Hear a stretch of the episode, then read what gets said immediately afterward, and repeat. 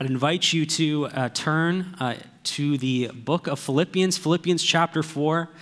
It is the beginning of Advent season, and uh, next week, God willing, we're going to start our Christmas series, but we've been moving through verse by verse through this amazing, amazing book, and uh, this morning we are going to we're going to close it out. Philippians chapter 4, verses 10 to 23 is our passage. And uh, I hope, as I've been, I'm, I'm, sure you have been, how encouraging this book has been, right? It's often been called the epistle of joy.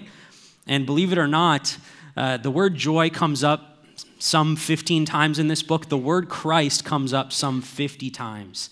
I don't think that is a coincidence by any means. So let's read our passage now Philippians chapter 4, verse 10 to 23. I rejoiced in the Lord greatly that now at length you have revived your concern for me. You were indeed concerned for me, but you had no opportunity. Not that I am speaking of being in need, for I have learned in whatever situation I am to be content. I know how to be brought low, and I know how to abound in any and every circumstance. I have learned the secret of facing plenty and hunger, abundance and need. I can do all things through him who strengthens me. Yet it was kind of you to share my trouble. And you Philippians yourselves know that in the beginning of the gospel, when I left Macedonia, no church entered into partnership with me in giving and receiving except you only.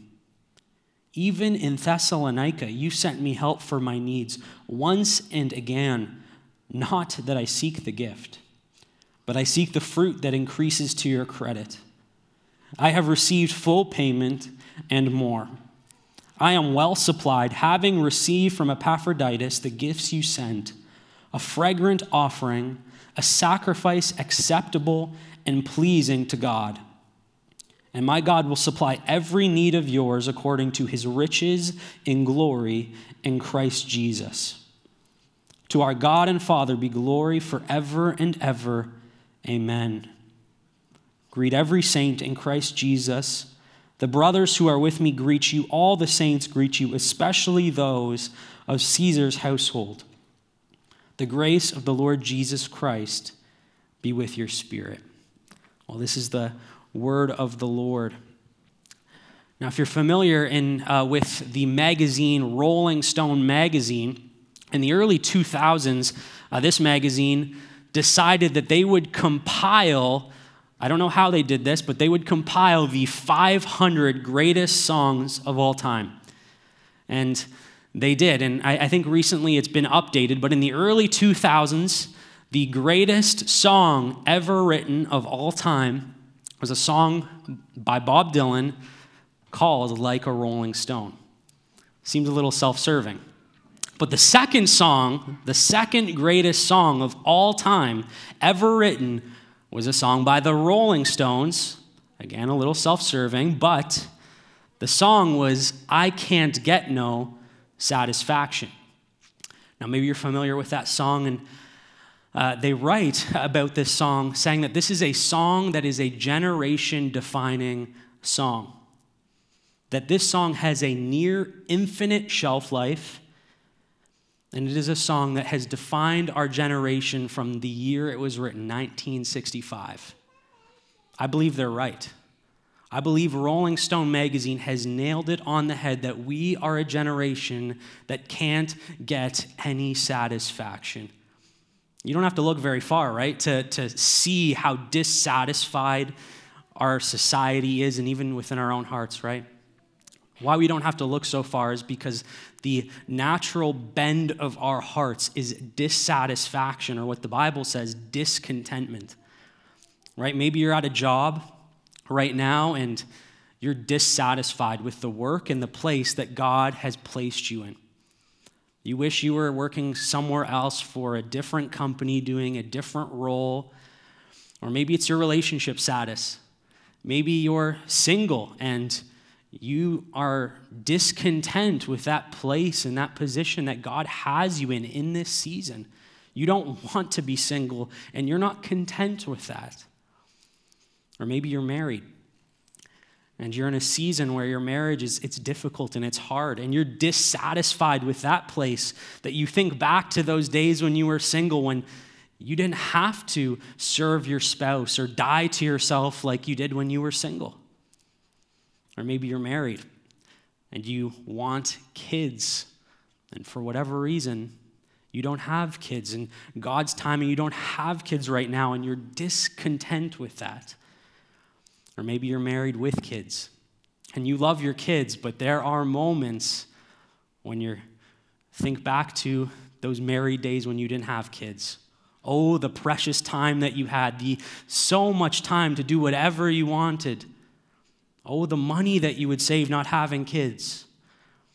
Or maybe you think back to when you didn't have kids and you could get tons and tons of sleep. You're discontent. You're discontent. And the Bible has much to say about contentment and discontentment. John the Baptist, when soldiers came to him in Luke chapter 3 and asked, How can we manifest and have genuine repentance? He oddly said, Be content with your wages. To Timothy, the Apostle Paul wrote that if we have food and covering, with these we shall be content. The writer of Hebrews, he, he wrote this in chapter 13 of Hebrews. He says, Make sure your character is free from the love of money, being content with what you have. And again, the Apostle Paul to Timothy, Godliness with contentment is great gain. And the verses before us, as the Apostle Paul is finishing off this letter to this church whom he loved. He loved this church. I'm sure that's come through as we've read this. This was the only church that partnered with him in the gospel. And what we find is a man that is utterly content, a man that is chained to a soldier a man that probably has been tempted at times to think how his ministry in ways is limited to uh, a, a, just a desk and a pen when at one point he was out there and he was planting churches and he was evangelizing to the masses and people were being saved, people were being sanctified, churches were spreading and being built. And here we find a man that is chained to a guard, and probably as he writes this letter, he hears the clanking of that chain on his arm. And yet, what we find is a man that is content, and he begins this last section of thanks to this church and he wants to call them to be content in Christ. See, Christian contentment is not just a Christian virtue. Christian contentment is something that we are called to. And in verse 9 of chapter 4, the Apostle Paul, he says this before he goes into this last section. We, we, we read this and heard from this last week, but he says, What you have learned and received and heard and seen in me, practice these things he wants to present himself as an example of contentment to this church for them to follow. And the calling is to be content in Christ. That has been the theme of this letter, if you've picked up on it. Right from the get go, he's, he's talking about the partnership in the gospel they have. He talks about the righteousness that is only found in Christ. He talks about the humility that they are to have, just as Christ was humble. He talks about the calling to live for Christ. He talks about standing firm in the gospel in Christ. He talks about, last week as we saw, the peace of Christ. And now he's calling us to contentment in Christ. Philippians, church, I love you. You need to be content. Christian, you need to be content. In verse 10, he says, I rejoiced in the Lord greatly that now at length you have revived your concern for me. You were indeed concerned for me, but you had no opportunity. Not that I'm speaking of being in need, for I have learned in whatever situation I am to be content. The Apostle Paul is giving thanks to this church. He's saying, I have rejoiced at your partnership in the gospel. I've rejoiced at your concern for me. In verse 11, he says, I'm thankful for what you have provided financially in your partnership, but I want you to know, Philippians, I didn't need it. I didn't need it. And the first point that we're going to see out of our text is the circumstances of contentment. If we are called to contentment in Christ, the Apostle Paul, he wants to show the circumstances in which we are to be content, namely every and any circumstance we find ourselves in. And he says that not that I'm speaking of being I have learned that this was something that wasn't natural to the Apostle Paul's life, and it's not natural to our lives that the natural bend of our hearts is the opposite of contentment dissatisfaction, envy, covetousness. That we want things that we don't have, and often we want things that God would will us not to have that are sinful. And some of us, before we dive into this passage, we think that we're relatively good people.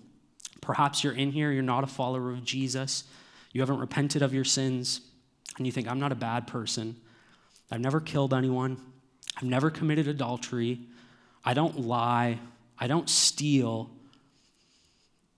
But I want to remind you of the 10th commandment. And I believe the 10th commandment reveals our hearts to each of us that we are sinners, that we are enemies of God. We are people who have rebelled against his law. Exodus 20, 17, the 10th commandment says, You shall not covet. Guilty. All of us our natural heart's bent is to coveting and envy and dissatisfaction, and it is only in Christ that you can be satisfied. So we see the circumstances in which we are to be content. He says, I have learned in whatever situation I am to be content. Every situation, wherever he's found himself. In fact, he notes two specific situations that he's found himself in. And he uses these polar opposites to kind of illustrate I've been abounding and I've been low. And everything in between, I have learned how to be content. What are the circumstances? Verse 12, he says, I know how to be brought low. Some of us in here, we feel the weight of those words because we're like, yeah, I'm in that low season. I am lacking, I am suffering, I am in need, and it's hard and it's difficult. I am brought low right now. And we would say, we understand that because being content in a low position, in a position where you are in the valley of the shadow of death, is difficult. Whether you're in that season right now or not, we would say, yes, it is difficult to be in that season and be content. And yet we find the Apostle Paul, I know how to be brought low, content in the prison, content shackled with chains, content being beaten, being rejected, being persecuted. Paul knew contentment in the lows. But he also mentions being content in the highs. He says, I know how to be brought low and I know how to abound in any and every circumstance. I have learned the secret of placing, facing plenty and hunger, abundance and need. I think we can easily pass by this part, right? We can resonate with, yes, it's hard to be content when we're lacking and suffering and being need, but Paul specifically mentions abounding as well.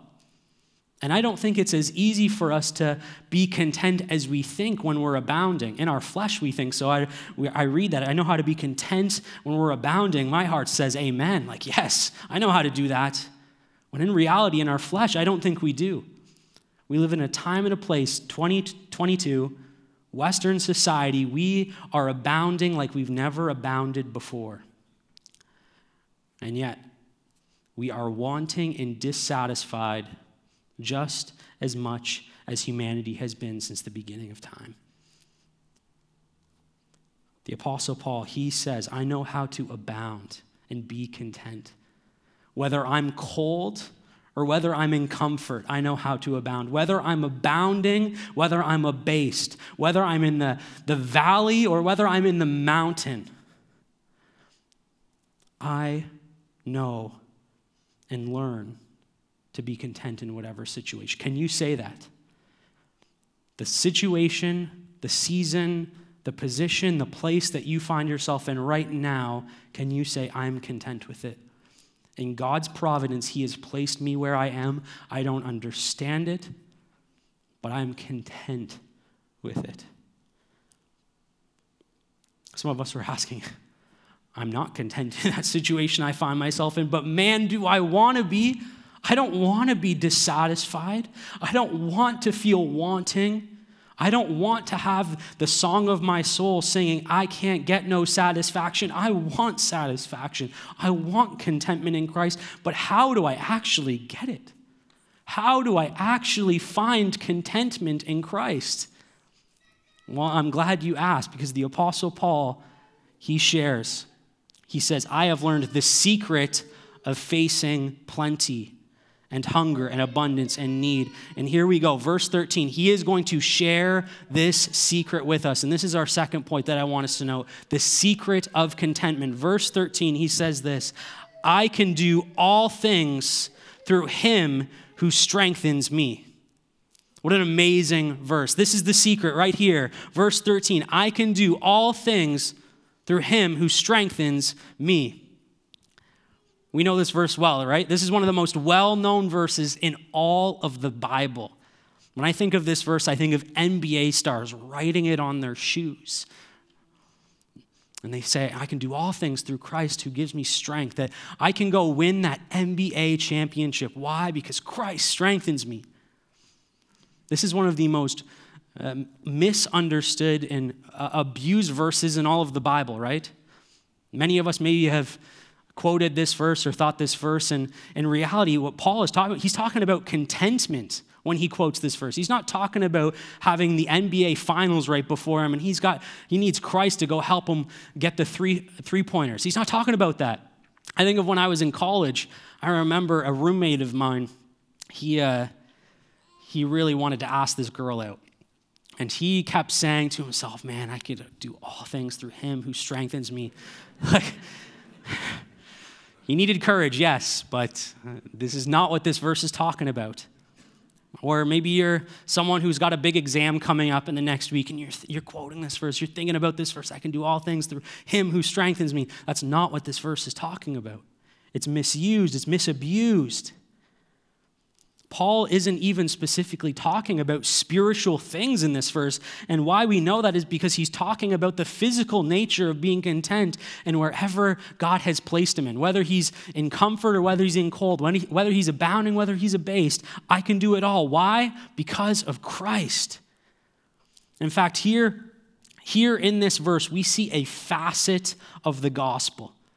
If we think of the gospel as a diamond, it's got all of these beautiful facets. And here, right in this verse, is one of those facets that's shining beautifully. And here's the facet that's shining in this verse is that Jesus Christ gives what the world can't contentment. If you are a non Christian and you are searching for contentment in your job, in your family, in love, in a person, in material things, you will never find it. If you are a Christian and you are searching for contentment in those things, you are looking in the wrong place. There is only one place that you will find contentment, and that is in Jesus Christ. Have you found it? Have you found it? If you're a non Christian and you haven't believed in the Lord Jesus Christ, if you haven't repented of your sins, I want to invite you. Today is the day of salvation, the Bible says that you come, you repent of your sins, you acknowledge, Lord, I am a sinner and I am in need of your grace, and you will not only find forgiveness and joy and purpose, eternal hope, you can find contentment. You can find satisfaction. And as we continue on, I want to mention, as Paul would quote this word contentment, this would have been very shocking to the Philippians for Paul to use this word, it would have been a little whoa. Because this word was a word that was commonly used in first century uh, Greek culture, and it was used by the Stoics. it was used by the Greek thinkers and philosophers that to say that you were content was considered in first century Greek culture the greatest virtue. But what the Stoics meant by contentment was that I am self sufficient. I don't need anything or anyone, that I am content within myself. I am enough. And what's interesting is this kind of stoic thinking hasn't left our culture. It's kind of prevalent. I was walking around chapters yesterday and I saw a number of books and a section in chapters that was dedicated to stoic thinking. That you can buy the Daily Stoic and read a devotional for stoic thinking. And Paul, when he's saying this, when he says, I have learned how to be content, his contentment isn't in self sufficiency. His contentment isn't in himself and saying, I don't need anyone, I don't need anything. What he is saying is, My contentment is found in Jesus Christ. I'm not self sufficient, Christ is sufficient for me. And what we see here as we look is, uh, he says, I can do all things through him who gives me strength. The Apostle Paul, when he wrote this, the all things was actually in the emphatic position. That it was at the beginning of the sentence. If we were to translate this literally, it would be all things I can do through him who strengthens me. We need to qualify that all things, does that mean Paul doesn't have to eat or sleep, or he doesn't need to participate in the common means of grace? He doesn't need to be a man that is praying and in the word and seeking to obey the word? Does it mean that he has superpowers and can kick down doors and fly? He can do all those things. He can win NBA championships. He can ask out that girl to the prom. That's not what the Apostle Paul is talking about. The all things, the all things he is referring to is those physical difficulties, those places that God has providentially placed him in. As he's writing this, he is in a prison, chained to a guard. And for whatever reason, he understood that God in his providence has him there. And what he is saying is, you know what, when I am in those moments when it's difficult, it's hard, he's not saying it's not hard. But he's saying, I can do it. And why can I do it? Because Christ is infusing strength to me. In fact, notice he says, I can do. He doesn't say, I should. I might be able to. I'm trying to. He says, I can, which literally means to be able to do, to have the power to do it. That Paul is spiritually enabled by God, by Christ, with his strength to be in these positions and places where he finds himself in. It's as if he's thinking of the prophet Isaiah, Isaiah 40, 29 to 31. It says this it says, He gives strength to the weary, and to him who lacks might, he increases power. Though youths grow weary and tired, and vigorous young men stumble badly, yet those who wait for the Lord will gain new strength. They will mount up with wings like eagles. They will run and not grow tired. They will walk and not become weary. The Apostle Paul is saying, if it is God's will for me, I can do it. Where I find myself in, I can obey God's revealed word to me. I can do everything within the will of God. If I'm in the prison, I can do it. Why? Because this is where God has placed me if I'm in the pulpit and I'm proclaiming the message to unbelievers, I can do it. That if God's word has revealed it to me, I can do it. And I can do it because He will provide the strength that I need to do it. If He's called me to it, I can do it. Is that true for you? Where you find yourself in that circumstance, that season, it's hard, it's difficult. I'm not denying that. But if God has providentially placed you in that position, maybe that's the workplace. And it's hard to be content because that workplace that you work in is filled with not just unbelievers, but unbelievers that hate the name of Christ. And you know that you're called to witness and to be salt and to be light. And it's hard. And you're not sure you can be content and you're not sure you can do the things that God has called you to. Paul is saying you can. that you can do all things through him who strengthens you. Maybe you're a mom and it's hard being at home, being a mom. Sickness is going around and it's hard to care for your little ones. Like, oh, I wish I wasn't in this. I don't want to be in this. I don't like this. Lord, I miss those days when I was just just had my husband and I didn't have little children that are crying and you can do it. You can do it because Christ will provide the strength for you. Maybe you're in school and you're stressed out of your mind right now. It's exam season. You just can't wait to be done. You, you long for the day when you're in the workforce. You long for the day when you're not in this place that God has placed you in. You can do it. Because God's word says you can do it because Christ will supply the strength for you.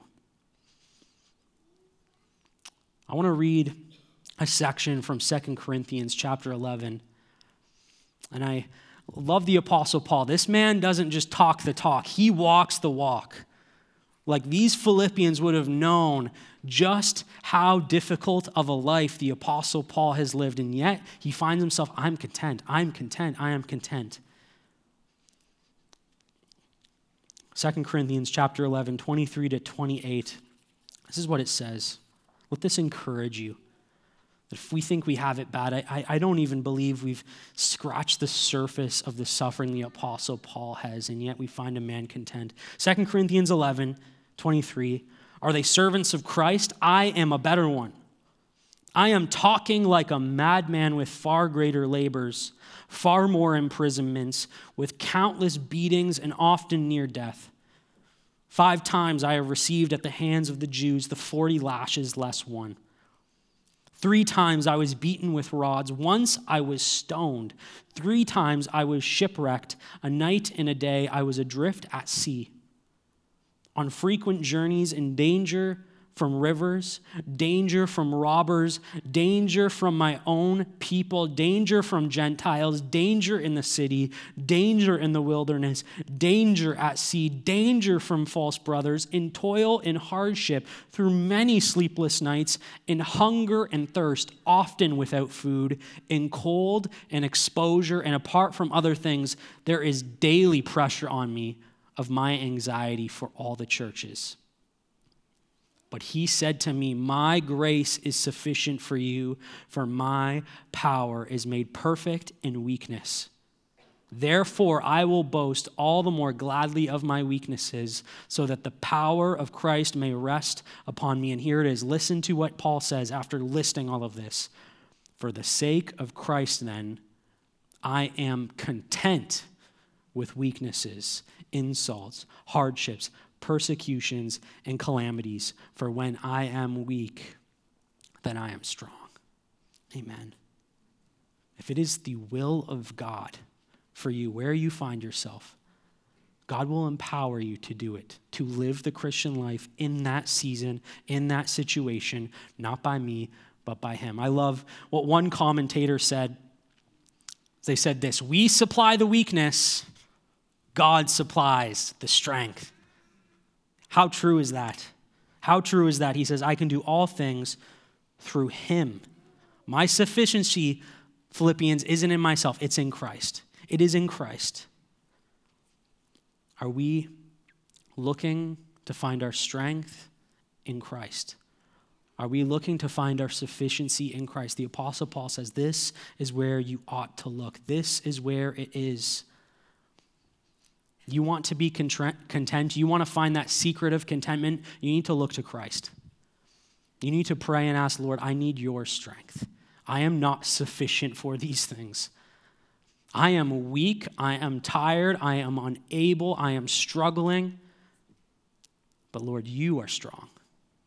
And your word is clear. You give strength to the weary. Your word is clear that, that I can do these things because you provide the strength that I need. This is the secret. The Apostle Paul, he goes on, and if he were to end his letter right now, the Philippians would be probably confused, maybe even insulted. Because again, this is a church they loved the Apostle Paul and they wanted to partner in the gospel when no one else did. They gathered finances and they gave to his ministry, and he just said, I didn't need them. I didn't need them because I can be content in whatever situation I find myself in. So the Apostle Paul, he needs to explain himself because he doesn't want to think that this church did something wrong or did something bad. In fact, the very opposite. In verse 14, he says this Yet it was kind of you to share in my trouble.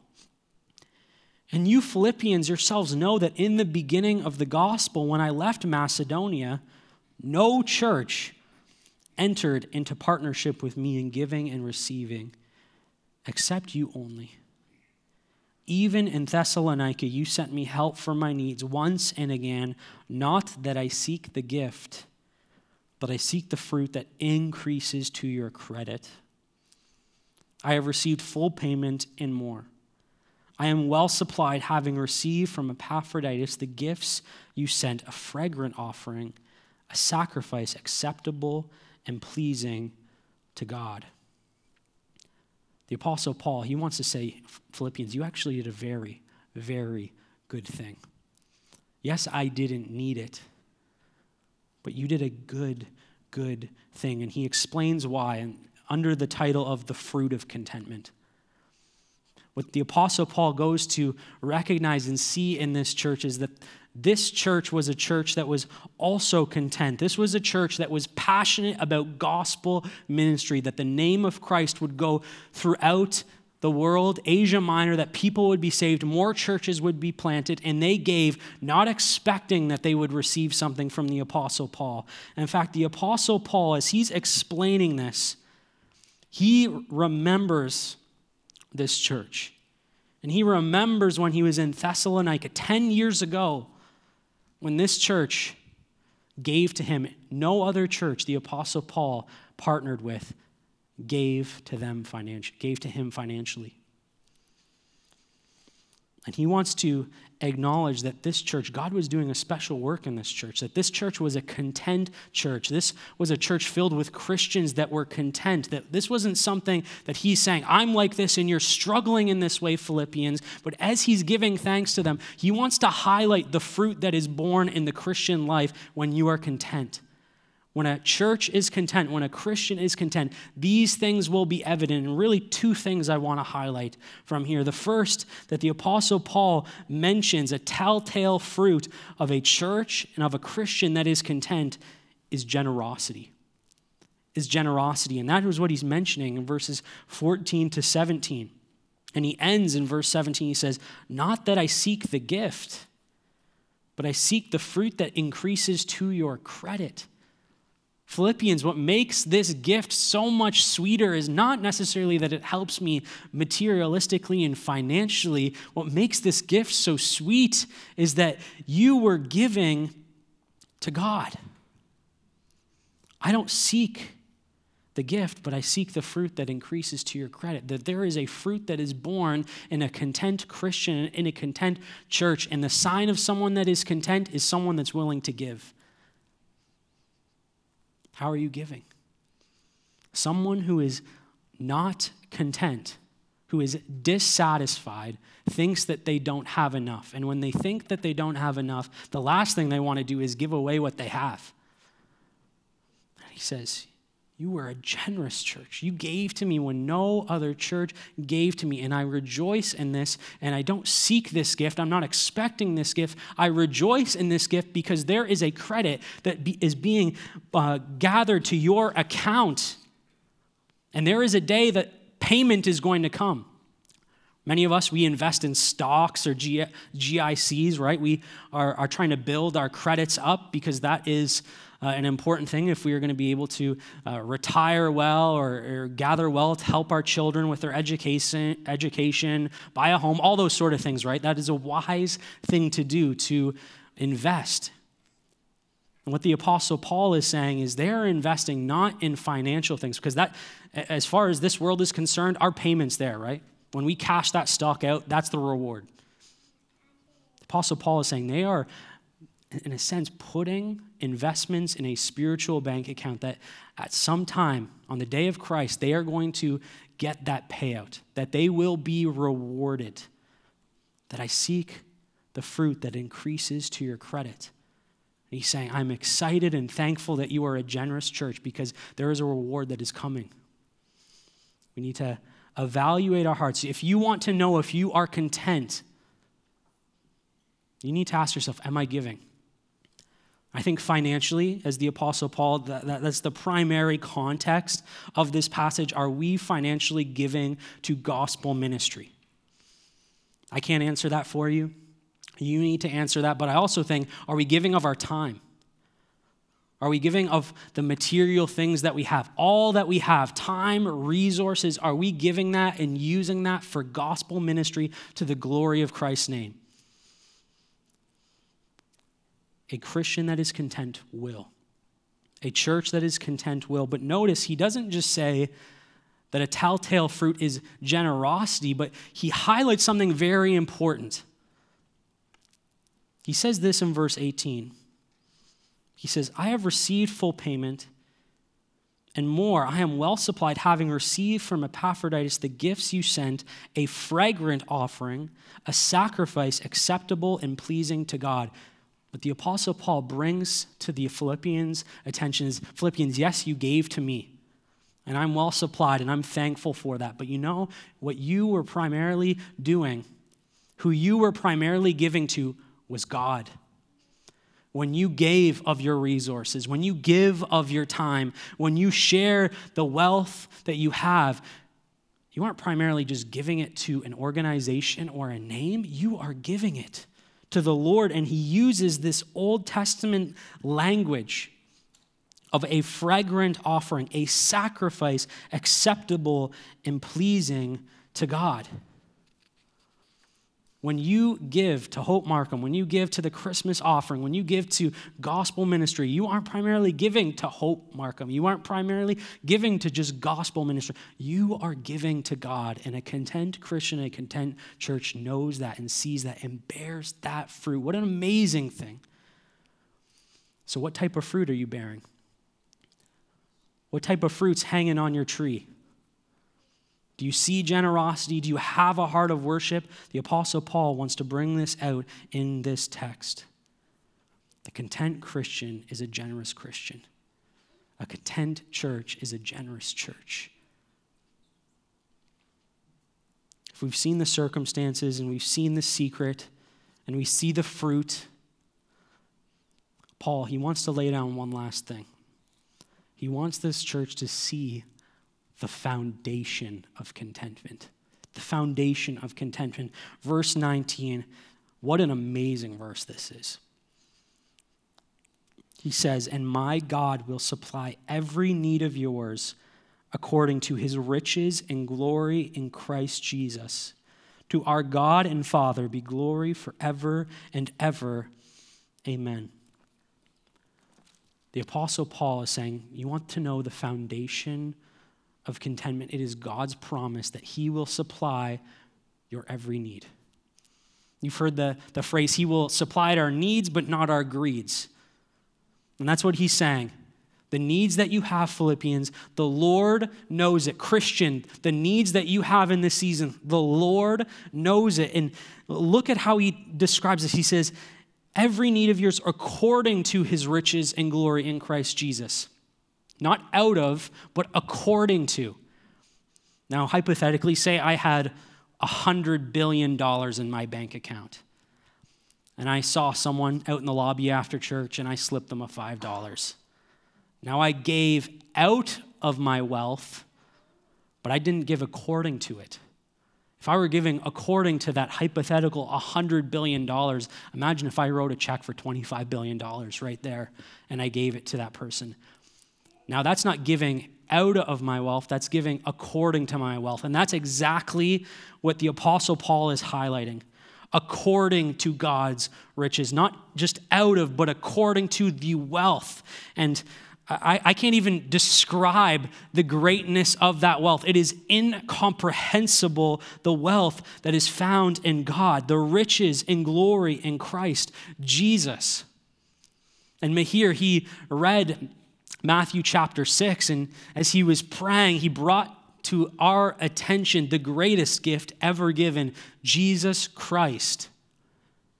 The surest sign, the biggest need that we have, God has supplied. God has supplied, and surely He will supply all our needs in Christ Jesus. So, as we end, I want to remind you, Christian, I want to encourage you, Christian, God's word calls you to contentment in any circumstance. And you can do it. And you can do it not because you're great, but because the Lord Jesus is great, and He will provide the strength that you need.